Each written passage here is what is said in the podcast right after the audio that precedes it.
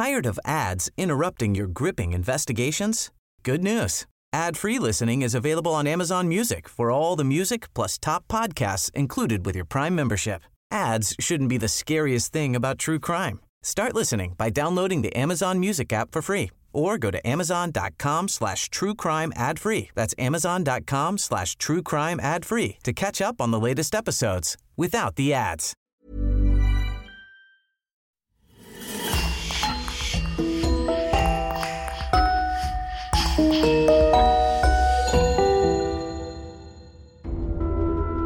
Bonjour et bienvenue à tous pour une nouvelle affaire criminelle. Avant de commencer, permettez-nous de remercier Louise Prudhomme, Léo Brèche, Ousmane Fall et Maë Lodico qui nous font le plaisir de sponsoriser l'émission de cette semaine. Si vous voulez des podcasts inédits, rendez-vous maintenant sur lecoinducrime.com ou sur Apple Podcast. Et on commence. Ce mercredi 24 mai 1995, une belle journée de printemps s'annonce dans la ville de Lille, au nord de la France. Karine Dupont et Stéphanie Fauvio, deux étudiantes en première année de DUG, en mathématiques et sciences sociales, se sont réveillées tôt le matin pour se rendre à leur université. Après l'obtention de leur baccalauréat, ces amis de lycée âgés de 18 ans chacune ont décidé de cohabiter pendant leurs études universitaires, et voilà que depuis plusieurs mois déjà, les deux colocataires résident dans cet appartement situé au cinquième étage d'un vieil immeuble de la rue Fédherbe, juste derrière la gare de l'île Flandre.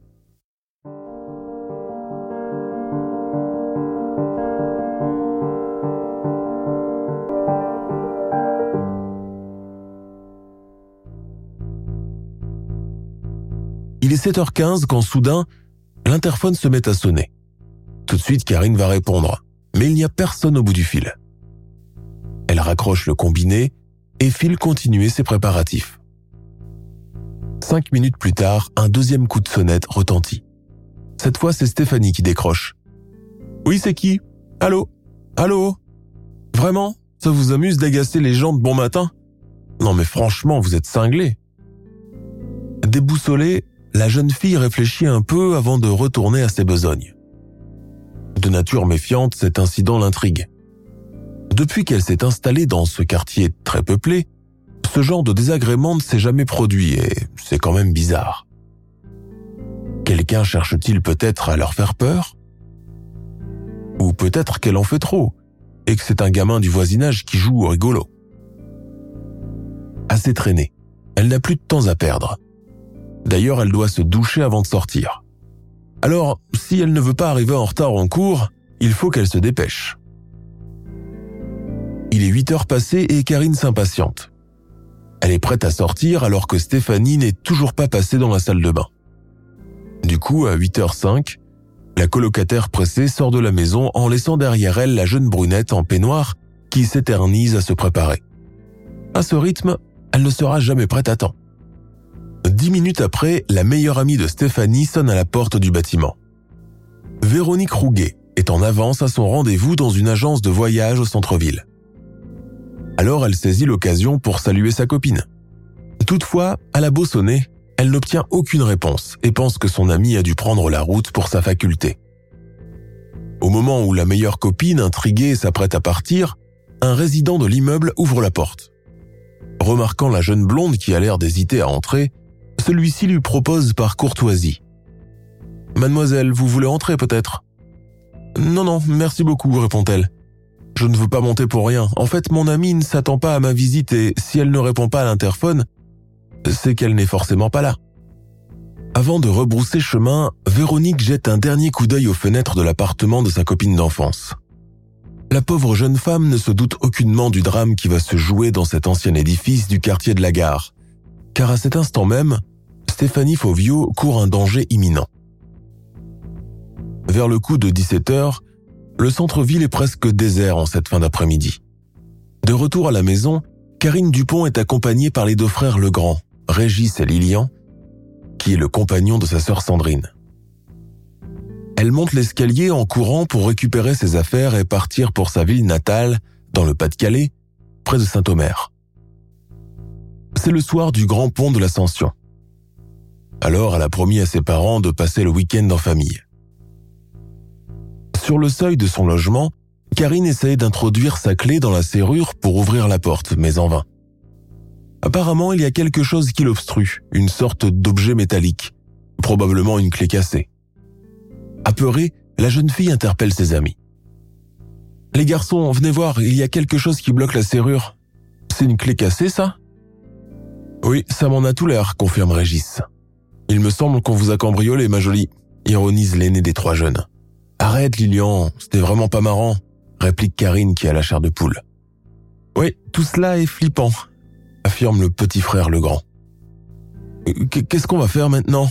demande-t-elle confuse. On n'a pas trop le choix, répond Lilian, on doit défoncer la porte. Une fois à l'intérieur, il vérifie si le salon et les chambres ont été retournés, mais bizarrement, tout est en l'état et rien n'a été volé. Le temps que leur belle-sœur fasse sa valise, les deux garçons fument tranquillement une cigarette en essayant d'analyser la situation. Certes, il n'y a pas de désordre dans les lieux, cependant cette mystérieuse clé cassée dans la serrure les tracasse encore. Après un bref recensement, Karine confirme que ses affaires sont intactes. Pour son amie, elle vérifiera quand elle sera de retour. Autant lui laisser un petit mot pour la prévenir et lui expliquer les faits. Du coup, Lilian Legrand prend un bout de papier et écrit. Stéphanie, si tu reviens à l'appartement après qu'on soit parti, ne t'étonne pas de voir la porte d'entrée fracturée. Il y a certainement eu une tentative de cambriolage et on a été obligé de forcer la porte pour entrer. À peine l'a-t-il accroché au support maintenu sur le réfrigérateur que Lilian revient aux côtés de son frère. Karine se dirige vers la salle de bain pour récupérer sa trousse de toilette. Toutefois, elle n'arrive pas à ouvrir la porte qui semble être verrouillée de l'intérieur. Donc il y a sûrement quelqu'un là-dedans. C'est peut-être le voleur qui les a entendus entrer, et à bout de solution, il s'est barricadé dans la salle de bain. Perplexe, la colocataire appelle ses deux compagnons. Lilian, Régis, Quoi encore? riposte le beau-frère. Vite, vite dit la jeune fille en leur montrant la poignée coincée. Aussitôt, les deux frères se précipitent vers la jeune femme et à hauteur de la pièce, ils s'allongent sur le sol, afin qu'ils puissent regarder par la grille d'aération située au bas de la porte, mais ce qu'ils voient les glace d'effroi. À travers l'ouverture, on aperçoit un pied nu, qui semble suspendu en l'air. Est-ce celui de Stéphanie? Est-ce qu'elle est morte ou simplement inconsciente? Est-ce qu'elle est tombée ou a-t-elle été agressée? Et son agresseur est-il encore à l'intérieur? Sans trop réfléchir, encore une fois, Lilian Legrand brise brusquement la porte pour avoir des réponses à ses questions.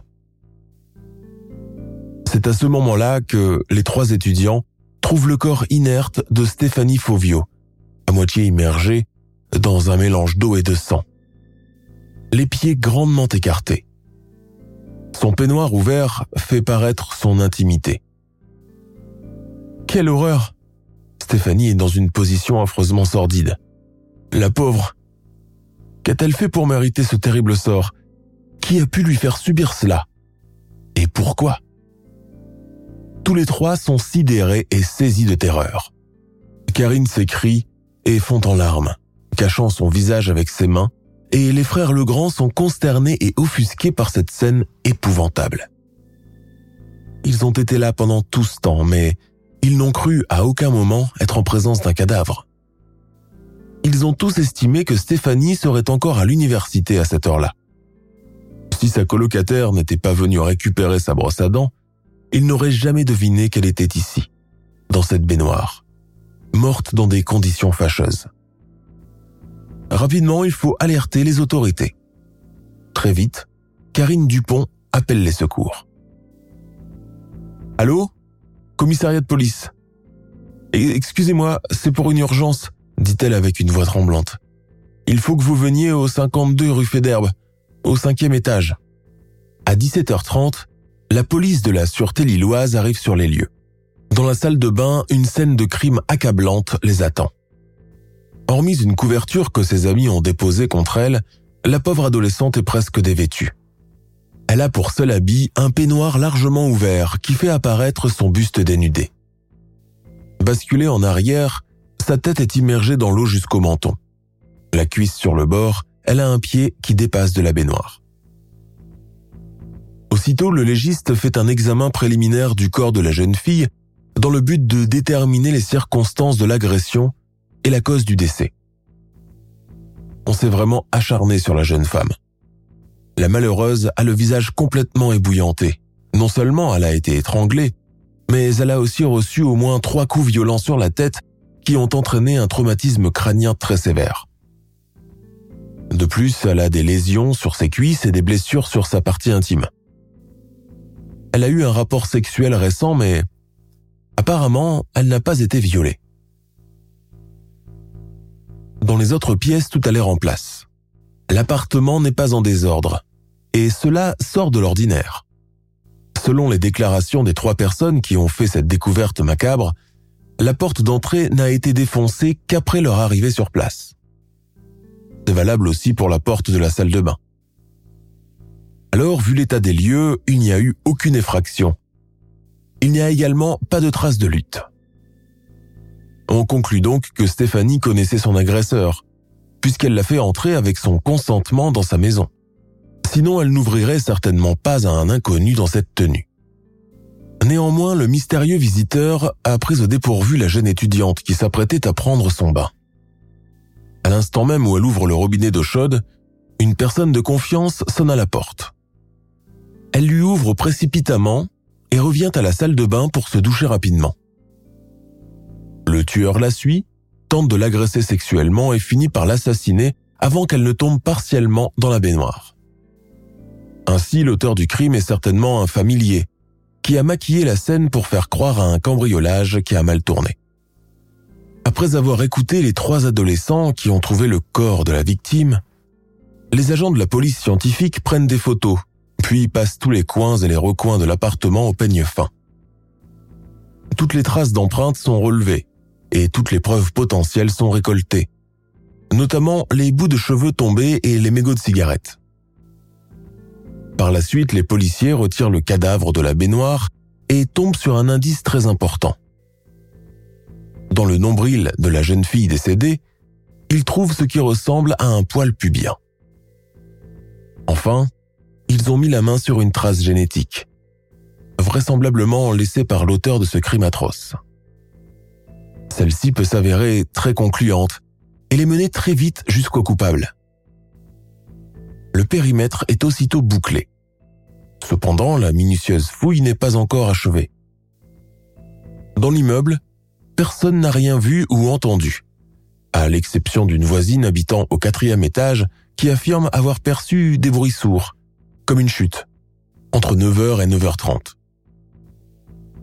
À 19h, un adolescent du nom de Vincent se présente devant le logement estudantin des deux jeunes filles. Il dit qu'il est le petit ami de Stéphanie. Cela fait plus de deux ans qu'ils sortent ensemble. Aujourd'hui, ils auraient prévu de passer la soirée en amoureux.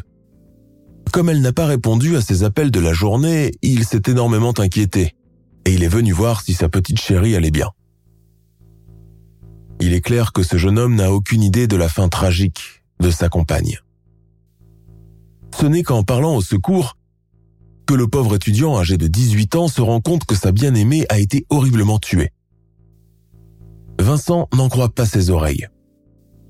Les deux tourtereaux s'aimaient éperdument et voilà que le malheureux petit copain se retrouve seul, sans son âme sœur. Choqué et profondément brisé, le jeune homme s'effondre en pleurs devant les agents des forces de l'ordre.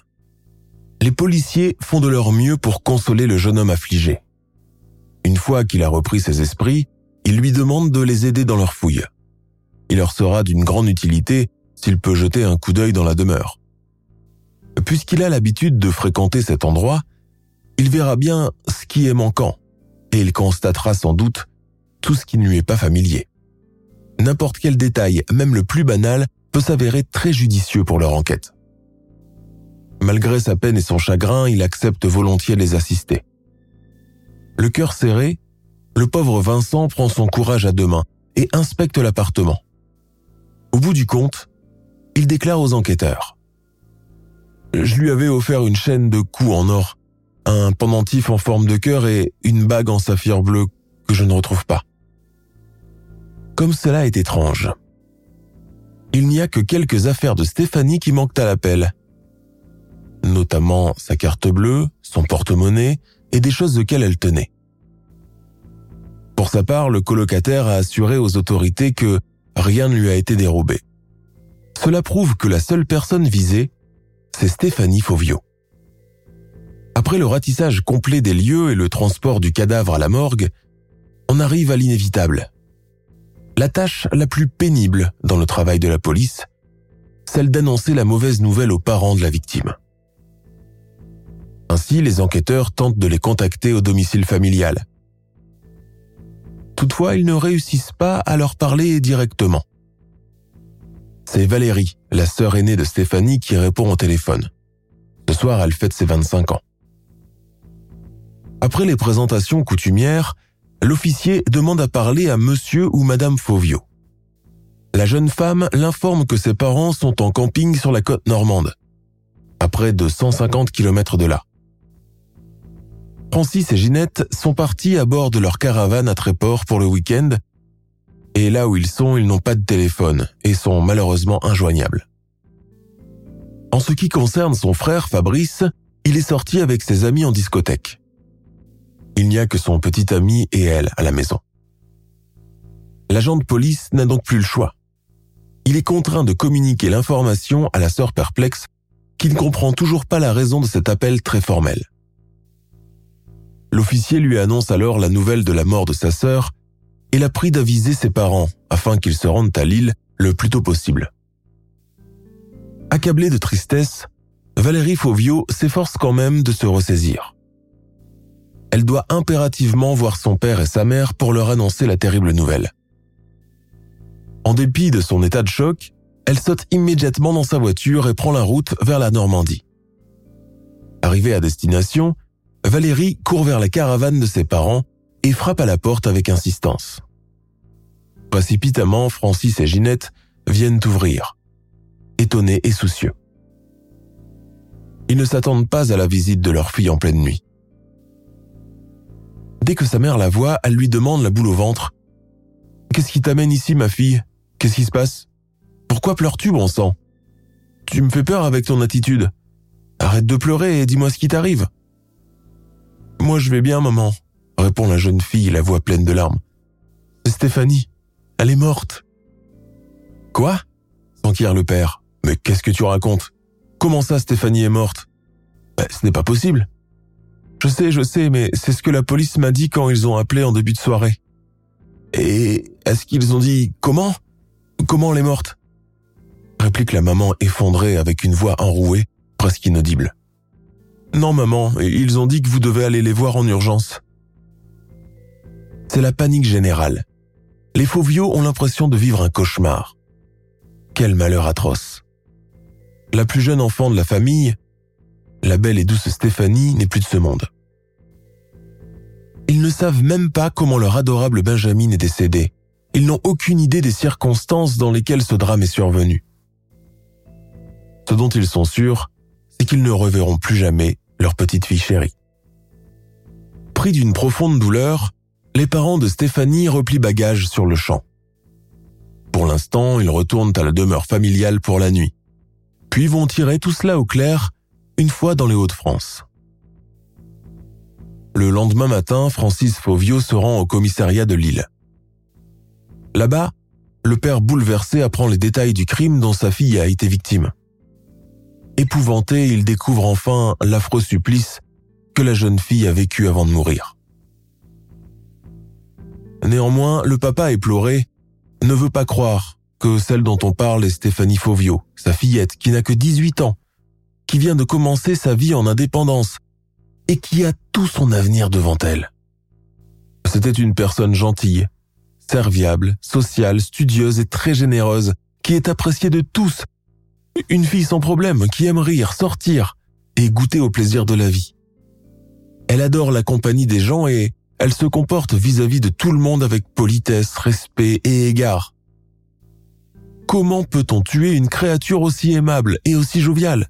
Pourquoi lui vouloir tant de mal? Il est impossible qu'elle soit morte. Il doit forcément y avoir une erreur. Celle qui est à la morgue n'est certainement pas sa propre fille. le pauvre homme est dérouté. Il n'admet pas de perdre sa progéniture, pas de cette manière cruelle. Par conséquent, il demande à identifier lui-même le corps de sa petite princesse. Or, ce n'est pas vraiment nécessaire. Les enquêteurs ont la certitude que le cadavre trouvé est celui de Stéphanie. Alors pourquoi se donner la peine de la voir dans l'état où elle est, massacrée et effroyablement assassinée? Ce n'est jamais facile pour un père de vivre un tel calvaire. N'écoutant que son cœur, Francis Fauvio insiste obstinément, bien que les officiers de police essayent de l'en dissuader. En fin de compte, l'homme déconcerté est accompagné au centre médico-légal où, hélas, il reconnaît le corps de sa fille chérie. Jusqu'au dernier moment avant qu'on ouvre cette chambre mortuaire, Francis avait encore espoir que la personne qui était dans ce maudit casier ne soit pas son enfant. Cependant, c'est véritablement Stéphanie Fauvio. C'est son petit ange qui a été brutalement agressé et impitoyablement tué. Elle est là, étendue, livide et inanimée, dans une horrible image qui le hantera jusqu'à la fin de ses jours. Les Fauvio ont toujours été soudés. Que ce soit entre parents et enfants ou entre frères et sœurs, ils sont tous très proches les uns des autres. Ils s'entraident constamment et s'entendent à merveille. La perte d'un membre aussi précieux, aussi attachant que leur petite dernière, s'avère destructive pour cette chaleureuse famille. Après cet événement traumatisant, leur vie est complètement chamboulée et leur quotidien totalement changé. On dirait qu'ils ont presque arrêté de vivre.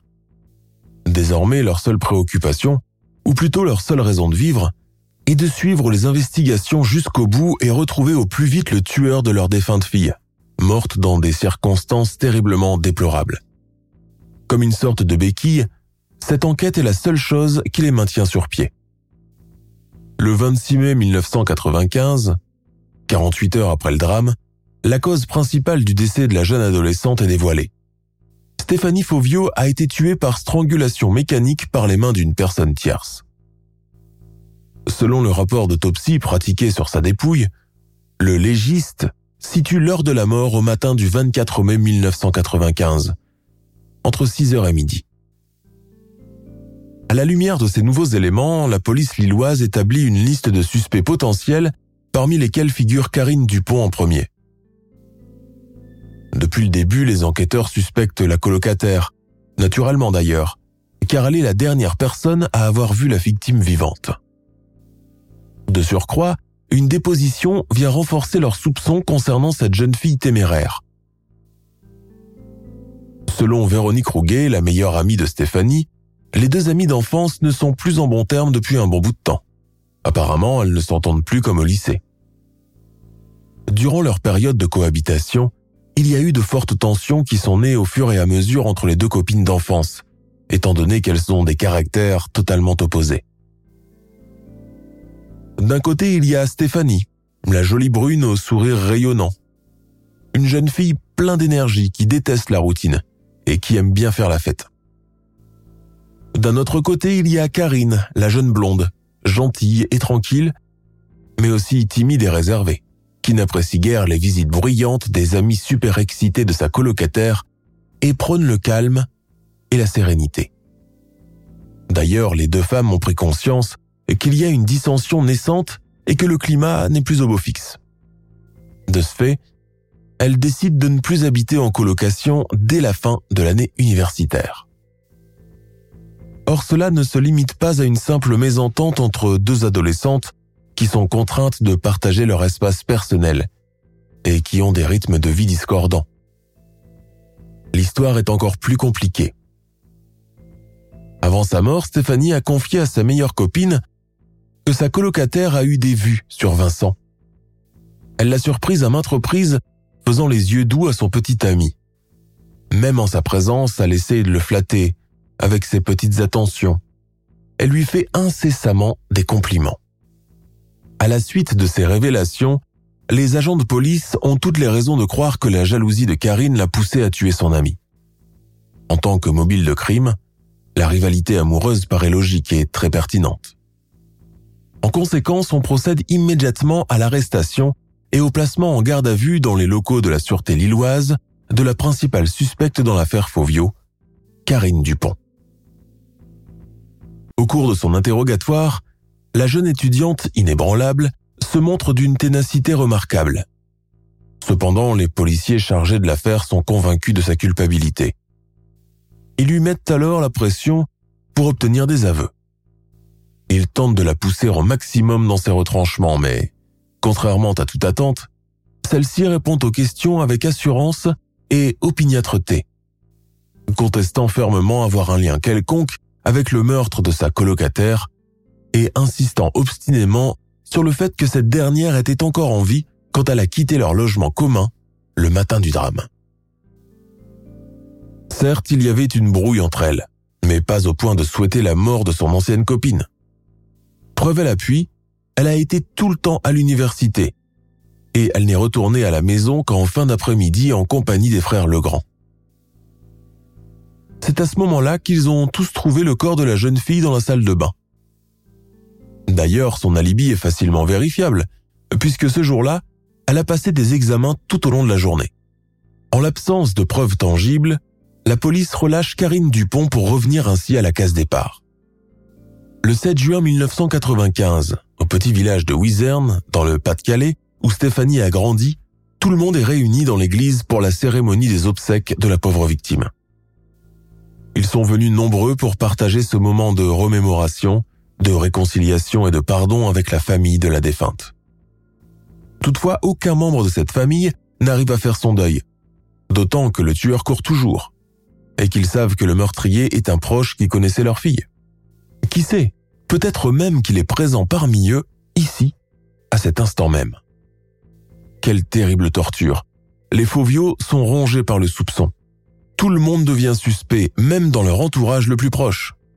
Certes, ils viennent d'enterrer leur fille avec des prières et des promesses de vie calme et paisible dans l'au-delà, mais pour eux qui sont là, à chercher le coupable sur tous les visages, leur souffrance et leur égarement ne fait que commencer. L'insupportable calvaire pèse lourd sur les épaules de tout un chacun dans cette famille désespérée. Plus particulièrement pour la mère de Stéphanie. Néanmoins, malgré sa tristesse et son accablement incomparable, celle-ci refuse de baisser les bras jusqu'à ce que justice soit rendue. Elle est brisée, mais déterminée à trouver l'assassin de sa fille adorée à tout prix. Comme première démarche, Madame Fauvio se présente au commissariat de la sûreté lilloise. Elle leur rapporte des confidences faites par sa fille, quelque temps avant sa mort, à propos de Lilian Legrand, le beau-frère de Karine Dupont, qui a été présent lors de la découverte du cadavre. Ainsi, elle avance. Stéphanie m'en avait parlé, elle a dit qu'il avait des drôles de comportements. À votre avis, que voulait-elle dire par drôle de comportement? demande l'officier. Le fait qu'il passe souvent à l'improviste à l'appartement, surtout quand Karine n'est pas là, déclare la mère éplorée. C'est l'une des choses qu'elle n'appréciait pas. Pourquoi? Est-ce qu'il la mettait mal à l'aise? interroge l'agent. Il était trop collant Oui, c'est exact, confirme-t-elle. Elle ne l'aimait pas. Elle trouvait qu'il était malsain. Vous a-t-elle confié qu'il lui a fait des avances qu'elle a refusées? Non, pas que je sache.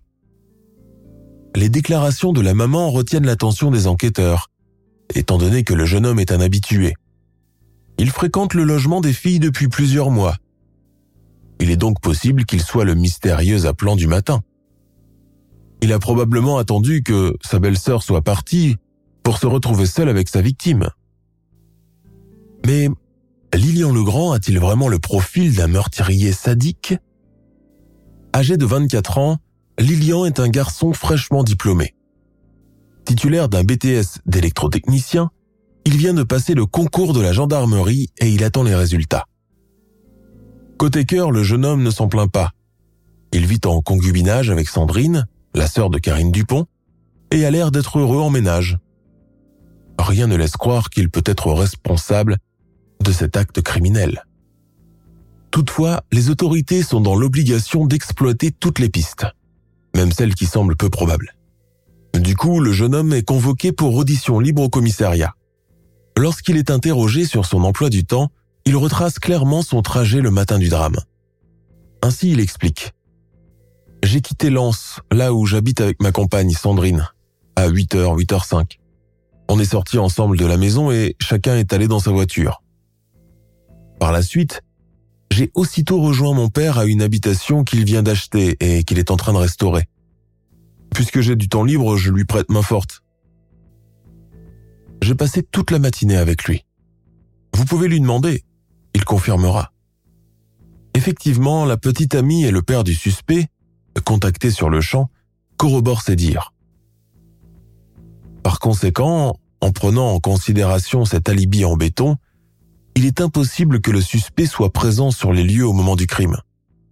Tout de même, la police procède à une comparaison de l'ADN de Lilian avec un génotype masculin provenant du poil pubien en guise de vérification. Résultat, il n'y a aucune correspondance entre les deux empreintes génétiques. De ce fait, Lilian Legrand est hors de tout soupçon. Il est donc libéré de toute accusation. Le temps passe et la liste de suspects raccourcit, mais grâce à un examen toxicologique effectué par le laboratoire de police scientifique de Lille, un nouvel élément relance l'affaire.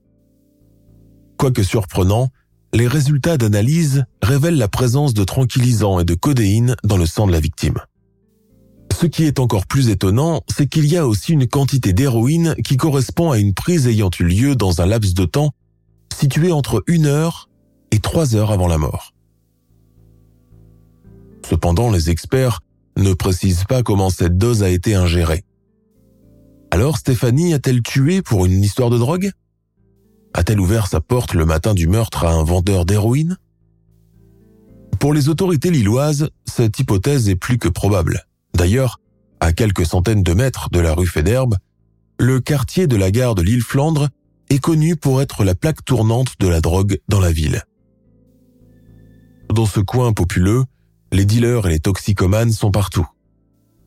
Ce qui reste à savoir, c'est si la Benjamine des Fauviaux en faisait partie. Pour les proches et les amis de la jeune fille, cette théorie est impensable. Tous ceux qui connaissent Stéphanie réfutent catégoriquement l'héroïnomanie présumée. L'adolescente brillante et studieuse qu'elle était n'a rien d'une droguée. De plus, celle-ci n'a pas les moyens de se procurer une telle extravagance. Après des mois d'investigation, aucun témoignage n'est venu soutenir cette thèse. Pourtant, les policiers ont sillonné tous les alentours du quartier malfamé de la gare à la recherche de renseignements susceptibles de faire avancer l'enquête. Ainsi, une équipe cynophile est envoyée à l'appartement des deux adolescentes pour une éventuelle détection de stupéfiants. Sur place, les chiens parcourent l'endroit dans tous les recoins, mais ils ne marquent nulle part. Ainsi, on conclut qu'il n'y a pas de drogue dans ce logement estudantin. Pour autant, le directeur d'enquête, Hervé Guinez, ne veut pas écarter la piste de la toxicomanie. Par conséquent, il décide d'interroger les parents de la victime à propos de leur avis sur la question. Naturellement, Francis et Ginette Fauvio refusent sèchement d'adhérer à cette idée. Ils connaissent bien leur enfant pour juger de son comportement. En présence des agents de la sûreté lilloise, ne pouvant plus supporter les diffamations émises à l'encontre de sa fille décédée, la mère de Stéphanie, frustrée et déroutée, s'écrie. Stéphanie n'était pas une toxicomane, vous entendez? On nous tue notre fille. Il faut déjà vivre avec ça, mais en plus, la salir, là, c'est trop. C'est la goutte qui fait déborder le vase. Pour blanchir la réputation de la défunte et rétablir la vérité, l'avocat de l'accusation, Gildas Brochen, adresse une demande au juge d'instruction pour solliciter une contre-expertise qui a pour but de déterminer si la jeune femme prenait de la drogue habituellement. En pratiquant une analyse sur les cheveux de la jeune femme, qui contient un bulbe sur lequel se fixent les traces d'addiction à long terme, la police scientifique arrive à une conclusion rassurante pour la famille. À leur grand soulagement, l'examen médical confirme ce que les parents ont toujours assuré. Stéphanie Fauvio n'a jamais été une consommatrice régulière d'héroïne. D'ailleurs, elle n'a jamais pris de drogue avant ce jour tragique. Il est donc évident que son agresseur lui a fait ingurgiter la dose relevée dans le sang avant de l'assassiner. À ce stade des recherches, les officiers de la brigade criminelle se trouvent dans l'impasse. il ne dispose plus de pistes à explorer. Mais Ginette Fauvio, elle, refuse de lâcher l'affaire. Cette enquête est son seul refuge, et c'est aussi son ultime combat. Elle est résolue à faire éclater la vérité au grand jour et à trouver le coupable pour qu'il réponde de ses actes, quitte à prendre les choses en main. C'est ainsi que la maman désemparée se lance ardemment dans sa quête de la justice. De ce fait, toute la famille est mobilisée. On part du concept que tout le monde peut être impliqué dans l'entourage de la jeune fille. Il faut donc élargir les recherches. Au cours de l'enquête judiciaire, tous les proches de la victime ont déjà été soumis au test ADN, si bien qu'ils sont écartés de la liste des suspects potentiels. Du coup, le cercle de connaissances de Stéphanie, concentré principalement sur ses collègues de faculté, est leur prochain recours. Le but étant de recenser tous ceux qui ont fréquenté Stéphanie Fovio, ne serait-ce qu'une fois dans leur vie. Au département mathématique de l'Université de Lille, où Stéphanie poursuivait ses études, on distribue des questionnaires, incitant ainsi la collaboration de toutes les personnes ayant croisé un jour l'étudiante en première année, à donner un avis sur la question et pourquoi pas proposer des noms. De cette façon, qui garantit l'anonymat, la collecte d'informations serait plus fructueuse. Pendant des années, un véritable travail de détective est accompli par Madame Fauvio. À chaque fois qu'elle perçoit un semblant de piste, elle confie ses remarques aux autorités pour les maintenir en pression. Toutes les notes des personnes interrogées sont réétudiées. Toutes les auditions des suspects sont revues en boucle pour faire le point sur tous les détails qui ont pu échapper aux enquêteurs. Un minutieux recoupement est effectué par cette mère de famille persévérante. Rien n'est négligé, rien n'est laissé au hasard. Dans un recueil de 14 pages, rédigé par Ginette et délivré aux autorités, elle étale le fruit de ses recherches et énumère plusieurs noms à retenir. Chaque jeune garçon ou jeune homme qui a eu une relation directe ou indirecte avec sa fille dans le campus universitaire ou même en dehors des classes est mentionné dans ce document. Cela représente un travail colossal pour les policiers, mais responsabilité oblige pour cette jeune femme cruellement assassinée qui était au printemps de sa vie, pour sa famille qui inspire le dévouement et l'engagement, il est de leur devoir de passer au crible toutes les informations fournies par Madame Fauvio. Ainsi, l'affaire est de nouveau relancée et les enquêteurs ont de la matière à traiter.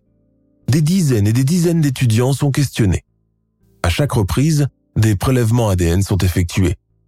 Une centaine d'empreintes génétiques masculines est comparée au génotype du poil pubien, mais aucune ne correspond à ce dernier. Cela fait cinq ans que la jeune femme de la rue Fédherbe a été atrocement abattue. Plus le temps s'écoule, plus les agents de la sûreté perdent espoir de retrouver le criminel. Désormais, ils n'ont plus la moindre piste. À moins d'un miracle, il n'y a plus aucune chance pour que l'affaire soit un jour élucidée. Au tribunal de Lille, le dossier de Stéphanie Fauvio circule entre les juges. On a même songé sérieusement à le clôturer en 2005, sans autre piste nouvelle. Cependant, tout le monde compatit avec la famille Fauvio, qui n'arrive toujours pas à faire son deuil. D'ailleurs, ils se sont montrés d'une telle persistance et d'un tel acharnement que le non-lieu est aussitôt abandonné. En permanence, ils ont des théories à avancer, des chemins à emprunter ou des questions à soulever. Le plus important pour eux est de maintenir l'enquête ouverte, coûte que coûte. En février 2012, le magistrat Jean-Michel Faure reprend l'affaire du mystérieux meurtre de la jeune fille. Le nouveau juge demande de réexaminer tous les scellés de la victime. De nos jours, les techniques d'exploitation de l'analyse génétique sont très développées. Et cela ne peut qu'être utile dans le cas d'une enquête criminelle de ce genre. Suite à cette instruction, toutes les affaires retrouvées dans l'appartement de Stéphanie sont scrupuleusement analysées. À la suite de cette démarche, un incroyable rebondissement résout l'énigme et dévoile l'identité du meurtrier. Parmi les scellés de l'étudiante assassinée, il y a le peignoir que la victime portait lorsqu'elle a été retrouvée morte. Sur les parties externes de l'habit, notamment au niveau du coude et autour du col, les experts scientifiques relèvent des cellules épithéliales provenant des mains d'un homme et mélangées au sang de la victime. Autre élément concluant, un génotype masculin identique à l'ADN de contact retrouvé sur le peignoir et prélevés sur quelques mégots de cigarettes fumés par un individu dont le nom figure entre les pages de ce dossier depuis le début, il y a de cela 17 ans. Le tueur de Stéphanie Fauvio n'est autre que Lilian Legrand, le beau-frère de son ancienne locataire, Karine Dupont. Aujourd'hui âgé de 41 ans, Legrand est devenu un homme très imposant. Il est adjudant à la gendarmerie nationale et il est très bien noté par ses supérieurs. Au cours de sa brillante carrière, le militaire irréprochable a même servi dans le corps très prestigieux de la garde républicaine à la protection de l'ancien président français, Jacques Chirac. Sur le plan personnel, l'informaticien a une vie stable. Il a épousé Sandrine Dupont, sa petite amie de l'époque, et de cette union sont nés deux enfants. Avec un homme aussi influent, il faut user de la manière la plus douce. Ainsi comme en 1995, les inspecteurs convoquent Legrand à une audition libre pour le mettre en confiance et l'attirer astucieusement dans leurs locaux. Mais cette fois-ci, ils sont déterminés à le faire céder. S'il leur a échappé auparavant, ils ne risquent pas de leur glisser entre les doigts à présent. Ce 12 novembre 2012, lorsque le gendarme prestigieux se présente à la police judiciaire de Nice à 9h, il remarque immédiatement que l'ambiance n'est plus la même. Ce lundi matin, les officiers sont moins accueillants. Ils lui parlent d'un ton sec et désagréable. On le fait attendre pendant longtemps et on se dérobe à toutes ses interrogations. Toutefois, l'adjudant Legrand est calme et ne paraît nullement intimidé. Dans la salle d'interrogatoire, deux agents de police questionnent le suspect. On lui annonce immédiatement ses droits. Avec arrogance et condescendance, il dit aux deux hommes non, non, ça va, je vais jouer le jeu. Je n'ai pas besoin d'un avocat. Sur le champ, l'officier Thierry Buisine va droit au but. Il explique aux militaires qu'il est mis en examen pour homicide volontaire, à la suite du meurtre de Stéphanie Fauvio. Étonné de ces accusations, l'officier récite sa version des faits mot pour mot, telle qu'il l'a racontée en juin 1995. Apparemment, il n'est pas prêt à reconnaître son crime. Pour le pousser à bout, l'inspecteur Hervé Guinez lui déclare que trois autres membres de sa famille sont placés en garde à vue pour avoir menti au sujet de son alibi. D'ailleurs, son père et sa femme se sont rétractés. Il ne se rappelle plus du cours des événements. Toujours placide, le gendarme résiste encore. Il clame son innocence et refuse d'être traité de la sorte. Exaspéré, les enquêteurs lui lancent directement. Écoute Lilian, on a l'impression que tu nous racontes n'importe quoi. On a trouvé ton ADN sur le peignoir de Stéphanie. Cette information s'abat sur l'accusé comme un éclair. Dès qu'il prend connaissance de cet élément, il perd le contrôle de lui-même. Se penchant en avant sur sa chaise, Lilian Legrand met la tête entre ses mains. Il commence à transpirer à grosses gouttes et demande à avoir une cigarette. Après quelques secondes de silence, il accepte enfin de parler. Alors il prétend. Depuis des mois avant sa mort, j'ai eu plusieurs relations sexuelles avec Stéphanie et ce jour-là, je me suis rendu chez elle pour avoir un rapport charnel avec elle. Notre acte sexuel était très hard, je l'avoue.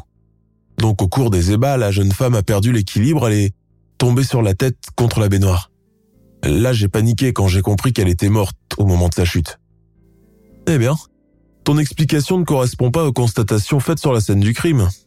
Fauvio n'est pas morte par traumatisme crânien, mais elle est morte par strangulation et son visage a été ébouillanté. Il y a les traces de tes doigts sur le cou de la pauvre adolescente, donc il ne fait aucun doute que c'est toi qui l'as tuée. Bon, d'accord, consentit la mi-voix. J'avais effectivement des vues sur Stéphanie Fauvio et ce matin-là, je suis allé à l'appartement. Quand Stéphanie m'a ouvert la porte, je l'ai découvert nue sous son peignoir et c'est à cet instant-là que l'envie d'avoir un rapport sexuel avec elle m'a envahi. Je lui ai demandé si je pouvais prendre un bain avec elle, mais elle a refusé. Submergé par mes pulsions, je n'arrivais plus à me contrôler. Je l'ai maintenue de force et elle, elle a voulu se débattre. À un moment donné, elle a reculé en arrière puis est tombée sur la tête et a perdu connaissance. Je n'ai pas su quoi faire alors j'ai essayé du mieux que j'ai pu de maquiller la scène en cambriolage qui a mal tourné. C'est pour cette raison que je l'ai étranglée. Lilian Legrand avoue finalement l'homicide volontaire. Cependant, son récit demeure incomplet. À l'évidence, il ne dit pas toute la vérité. Il n'évoque ni le visage ébouillanté, ni la tête fracassée à trois reprises. Tant bien que mal, on tient finalement le coupable de ce crime mystérieux qui a préoccupé les autorités pendant plus de 17 ans. À la fin de la garde à vue, l'adjudant demande à laisser un mot à l'intention de son épouse pour lui faire part de ses regrets. Sur une feuille blanche, il écrit ⁇ Mon amour, si tu savais à quel point je le regrette, maintenant tu sais d'où viennent mes 17 ans d'insomnie. Mille fois j'ai voulu t'en parler, mais j'avais peur de te perdre et maintenant c'est fait. Encore un beau gâchis de ma part. Je t'aime, Lilian. Ainsi, Lilian le Grand signe de ses propres mains sa culpabilité. À l'issue de sa mise en examen, le criminel est poursuivi pour meurtre et tentative de viol. Pour les Fauviaux, c'est un triomphe qui est digne d'être célébré. Dans la maison familiale à Wizerne, les hurlements de joie et les soupirs de soulagement s'entremêlent. Les larmes de bonheur se mélangent aux éclats de rire. Ils ont enfin gagné leur combat après de longues et épuisantes batailles. Maintenant que l'assassin de leur fille chérie est détenu, ils espèrent de tout cœur en comprendre la raison.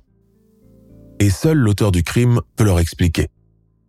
Les Fauviaux veulent des réponses à leurs multiples questions, de même qu'ils attendent avec impatience l'ouverture du procès. Durant deux ans et demi, l'ancien gendarme et informaticien multiplie les versions devant les policiers et les juges d'instruction. Bientôt, l'homme intrigant devra répondre à ses accusations devant la cour d'assises de Douai le 10 octobre 2016. Le jour J, le grand fait son entrée dans le box vitré des accusés. Vêtu d'une veste bleue et d'une chemise blanche, Lilian semble très froid et renfermé sur lui-même. L'air détaché et absent, il donne l'impression qu'il n'est pas concerné par ce qui se passe dans cette salle d'audience. Parmi l'auditoire, les parents de la victime, qui attendent ce moment depuis plus de 20 ans, sont sidérés. Ils veulent savoir la vérité, mais l'attitude du meurtrier de leur enfant de 18 ans étouffe tous leurs espoirs. Pour comble de malheur, Lilian Legrand rejette toutes les accusations en bloc au cours de la séance d'ouverture. Il nie avoir une quelconque relation avec la mort de Stéphanie Fauvio. D'ailleurs, seuls quelques mots sont prononcés pour se déclarer innocent. Il lance alors rapidement ⁇ Je plaide non coupable ⁇ Malgré les contestations de son avocat qui clame son innocence, Lilian Legrand est condamné à la peine maximale d'emprisonnement. Ainsi, il passera 30 ans en détention sans possibilité de mise en libération conditionnelle. C'est une victoire au goût de défaite. Tant que le tueur se mure derrière le silence, cette affaire restera à jamais un grand mystère. À la fin du procès, la déception et la désolation sont immenses. Ni la cour, ni les proches de la jeune défunte ne sauront ce qui s'est vraiment déroulé le matin du 24 mai 1995 au cinquième étage de cet immeuble du centre-ville.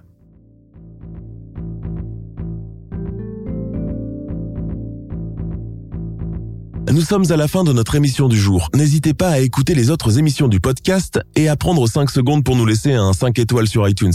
C'est vraiment très important pour nous. Vous pouvez aussi vous abonner pour ne pas rater les prochains épisodes et nous suivre sur Facebook pour nous en proposer de nouveaux. Merci et à bientôt.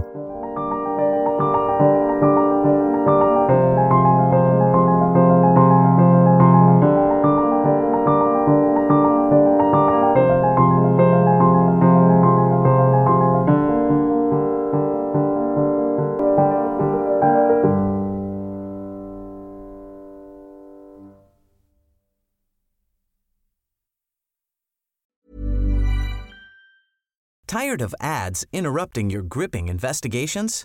Good news. Ad-free listening is available on Amazon Music for all the music plus top podcasts included with your Prime membership. Ads shouldn't be the scariest thing about true crime. Start listening by downloading the Amazon Music app for free or go to amazon.com slash true crime ad free. That's amazon.com slash true crime ad free to catch up on the latest episodes without the ads.